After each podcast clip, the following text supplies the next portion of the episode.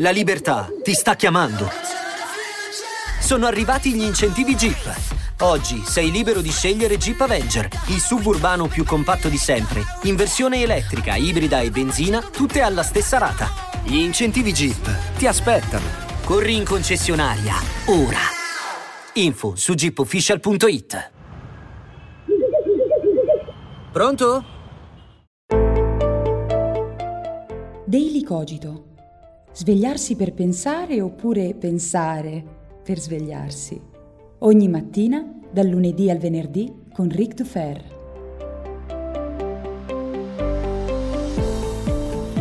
Buongiorno a tutti e bentornati come ogni mattina qui su Daily Cogito. Oggi abbiamo un ospite particolare e io voglio portarvelo su Daily Cogito solo per far vedere che c'ho gli amici intelligenti, nessun altro motivo. Quindi benvenuto qui su Daily Cogito al buon Matteo Flore, visto che insomma ci conosciamo così sull'internet. Ciao Matteo, ciao. Ciao internet. Ciao, buongiorno. Benvenuti, bentornati e buon inizio di settimana a tutti. Spero che vi siate ben riposati perché stamattina avete bisogno di neuroni belli attenti, in quanto con Matteo parleremo in realtà di cose molto stupide, di cose giocose, tipo la reputazione digitale. Una di quelle cose che quando hai a che fare con dei bambini tiri fuori come prima idea. Voglio dire, vuoi far divertire i bambini? Parli di reputazione digitale. Subito dopo Peppa Pig, che ha una reputazione invidiabile, peraltro. Devo dire molto più invidiabile rispetto a moltissimi dei nostri politici, dei parlamentari, quindi impariamo da Peppa. Assolutamente sì, secondo me uno dei primi che ha imparato da Peppa Pig è un caro amico che io devo citare ogni volta che sono con te, e cioè ciao Diego Fusano. E vai, che bel momento. Bene, qui però la querela te la becchi tu. No, ma io sono serio, lo volevo salutare. Peppa Pig è davvero uno, reputazionalmente parlando, è davvero un qualcosa che va preso in esame, perché Peppa Pig... Nel frattempo gente che passa, noi siamo qui ai Navigli all'aperto, c'è gente che passa e prende a calci le cose, i crani dei passanti oppure i bicchieri di plastica, ma vabbè. Peppa Pig è molto raccontata da, tra l'altro, diversi personaggi, è raccontata dai bambini, quindi ha un'ottima reputazione sui bambini, ma anche e soprattutto sui genitori e credo anche sui produttori che vanno a crearla. Quindi sì, paradossalmente parlando abbiamo fatto un complimento a Diego. Ciao Diego. Ciao Diego.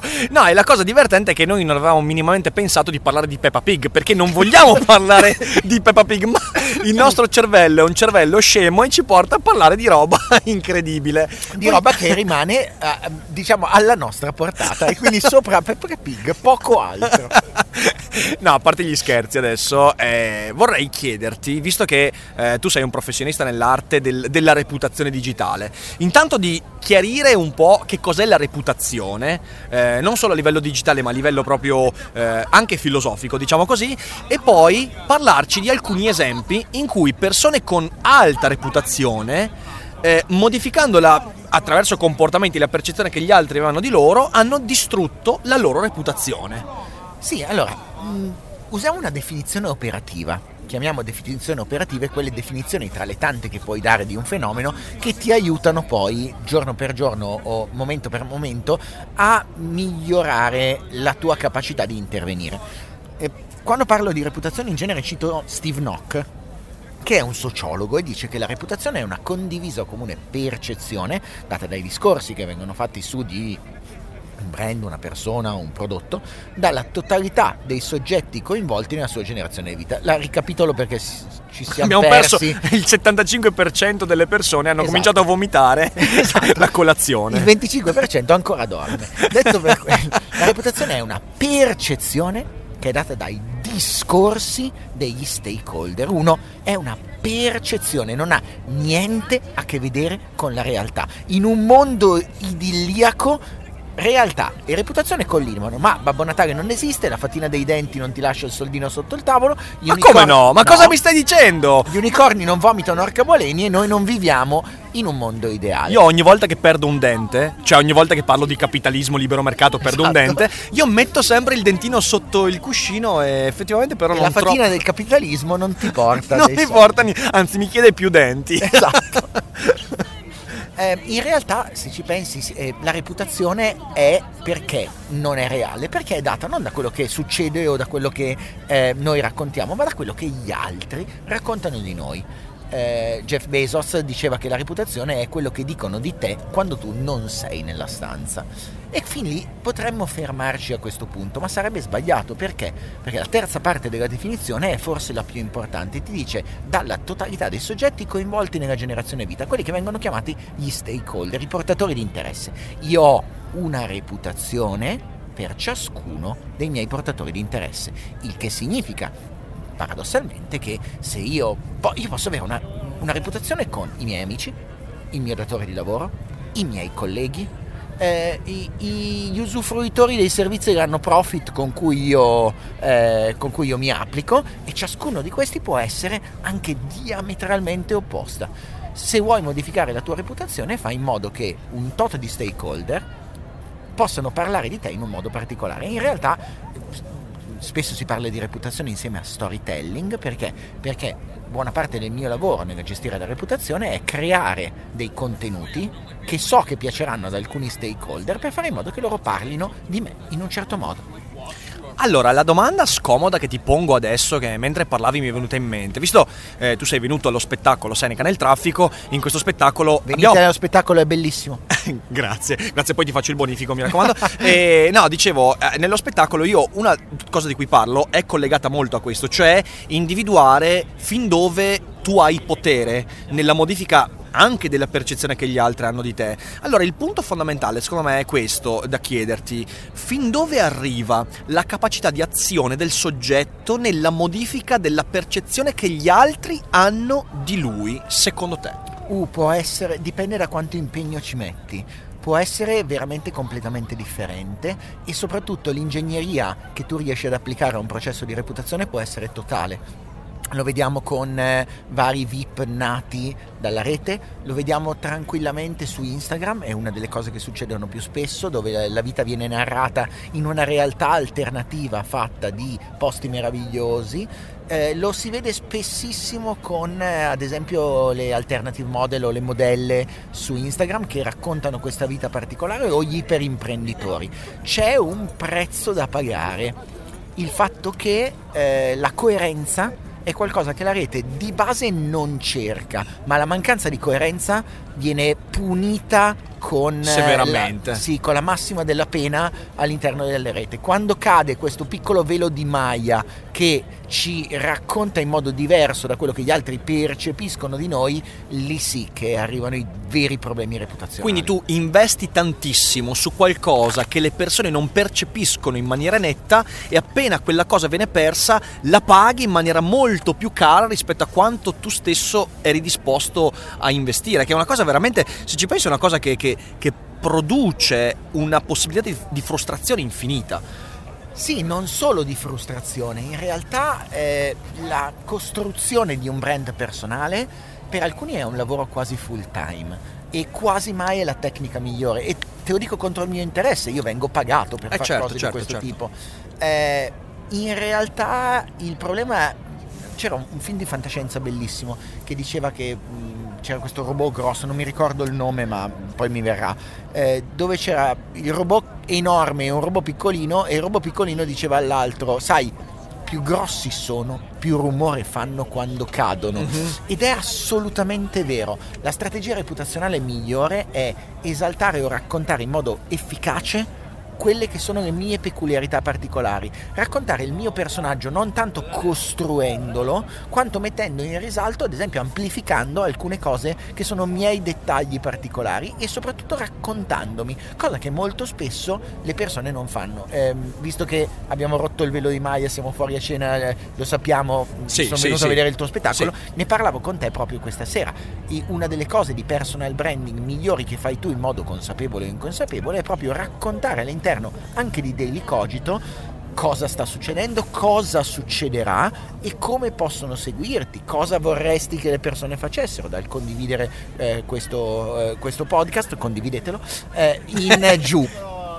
questa è la parte di costruzione attiva utile, ma perché? Perché sei all'interno non tanto del personaggio Rick Dufer, ma di quella visione da personaggio della persona che Riccardo è. Mm-hmm. Sì, assolutamente. Beh, credo che tu abbia... Io quando ho cominciato Daily Cogito mi sono detto io vorrei mostrare alcune delle idee mie, continuano a prendere a calci cose inutilmente, ma vabbè, insomma ragazzi, stamattina va così, e in realtà stavo dicendo questa sera, ma in realtà sì. Per noi è sera, per voi è sempre la difficoltà di Daily Cogito, rendermi conto che sto registrando la sera per la mattina, vabbè, in realtà si sta creando una sorta di jet lag podcastico nella mia mente per questo fatto. Comunque no, dicevo, quando ho aperto Daily Cogito mi sono detto io voglio costruirmi un po' di più su quello che penso, su quello che sento anche quotidianamente, quindi questa sono contento che poi si percepisca, però la cosa che mi interessa veramente è questa cosa qua. Poi a me manda fuori di testa il concetto del fin dove posso arrivare con questo tipo di azione e quanto ciò che sta al di fuori del mio potere poi vada a incidere su quello che io desidererei trasmettere nei confronti degli altri. E hai degli esempi, qualche storia, qualche aneddoto di brand o personaggi che magari partendo anche da uno stack di reputazione bello ampio si sono trovati tagliate le gambe per qualcosa che hanno detto, fatto, sempre con l'intento di aumentare la reputazione ma vedendola diminuire drasticamente? Beh, guarda, il caso di scuola, ma credo che lo conoscano più o meno tutti, quindi ci dedichiamo poco, è Guido Barilla. Mm-hmm. Guido Barilla, non so se ve lo ricordate, alla Zanzara, anzi ancora una cosa, ancora meglio, voi vi ricordate che Guido Barilla alla Zanzara ha detto qualcosa del tutti i froci devono morire, noi siamo contro i froci. In realtà non è per niente vero quello che ha detto. A domanda del tipo ma perché non ci sono delle coppie omosessuali all'interno, pensate di fare una pubblicità per coppie omosessuali, ha risposto nel modo più corretto possibile per l'azienda, cioè dicendo no, non è esattamente il tipo di target che andiamo e non è in linea con tutto il resto della comunicazione del brand. Apriti cielo, l'hanno distrutto, è stato massacrato, è con chissà quali poi insinuazioni su cosa volesse dire eccetera, per una frase che in realtà non dice nient'altro che as a matter of fact, come i miei clienti sono quelli sono vicino a quello, e in genere la mia comunicazione nazional popolare sul mio prodotto visto in modalità nazionale popolare nella normale parte è quella. Ci sono casi in cui persone si sono distrutti la vita. Una di queste fa abbastanza scuola. Justin Sacco è una ragazza che prende un volo e prima di decollare scrive sto andando in Africa, spero di non prendere l'AIDS, scherzo, tanto sono bianca. Questa l'ho mancata del tutto e mi hai appena illuminato la serata con questo racconto. Qualche anno fa, e ci sono un po' di cose. Justin scrive un libro in cui racconta di come la sua vita sia finita. Lei decolla, il tweet diventa virale. Mamma mia. C'è un nuovo hashtag che viene lanciato con scritto Has Justin landed yet? Ma Justin è già atterrata, ad aspettarla c'è la polizia e tu dici vabbè è razzista, ma non è che sia... chissà, non ha ammazzato nessuno, no, la polizia serve a farle da cordone per la gente che si è riunita e vuole corcar dalle legnate. Da lì inizia il suo incubo, arriva e ci sono 2 sms che le arrivano, il primo è della sua migliore amica che le dice I'm so sorry for what is happening to you online, mi spiace così tanto quello che ti sta succedendo. La seconda è del suo capo, contiene 3 parole, you are fired, sei licenziata. Da lì parte la sua ordalia che racconterà teste di cavalli morti davanti a casa, gente che vuole picchiarla, sputi, non solo, non riuscire più a trovare lavoro perché... Perché pensaci, tu che hai fatto anche selezione del personale, non è tanto il fatto di dire ha fatto una cazzata, non l'assumo più, ma il fatto di dire chi si prende la responsabilità di prendere una persona che ha fatto quell'errore e che quando magari succede, non succederà più, ma se succede di nuovo ti guardano e ti dicono scusa ma lo sapevi, l'aveva già fatto. Ecco, questo è come distruggere una reputazione in pochissimo, ma gli esempi sono tantissimi. BP, British Petroleum, no beh sì, quello è enorme. Il CEO dopo la tragedia che c'è stata, ti ricordi della petroliera che si è aperta, ha riversato in mare una quantità, nelle 1000 diverse interviste che fa, in una di queste si lascia andare a una parte umana, mettiamola così, dice io voglio solo tornare alla mia vita di prima. Apriti cielo, distruzione, morte, fino a, vabbè, poi grandi scandali dove magari dietro qualcosa c'è. Volkswagen per primo, ancora una volta la percezione che abbiano mentito. Poi lasciamo perdere se hanno mentito o meno, hanno mentito a dei test o a dei consumatori, in che modo? Che è il Dieselgate questo. Il Dieselgate, sì. La percezione che abbiano mentito a tutti, con un ritorno enorme. Io mi ricordo la copertina di non so quale, credo del Bild, che iniziava con il logo della Volkswagen e gas auto invece che das auto. Sì, questa me la ricordo bene. È stata veramente una campagna che ha mozzato le gambe per molti aspetti. Aon nel 2018, Aon fa un bellissimo, Aon gli assicuratori, sì. Fa un bellissimo paper dove parla dei rischi della rete, e il rischio reputazionale è il primo, non solo perché è un rischio enorme, ma perché uno, è dimostrato scientificamente da più di 200 casi che prendono in analisi che dall'avvento dei social media il rischio reputazionale ha comportato il doppio di problematiche, danni, come impatto, come certo, danno sulle stock option e sulle azioni di prima, e soprattutto perché pare che non importa quanto grande tu sei, uno scandalo reputazionale lo becchi, punto e basta. E fai molto rumore quando cadi. E fai tanto rumore, e più sei grande e più rumore fai quando cadi.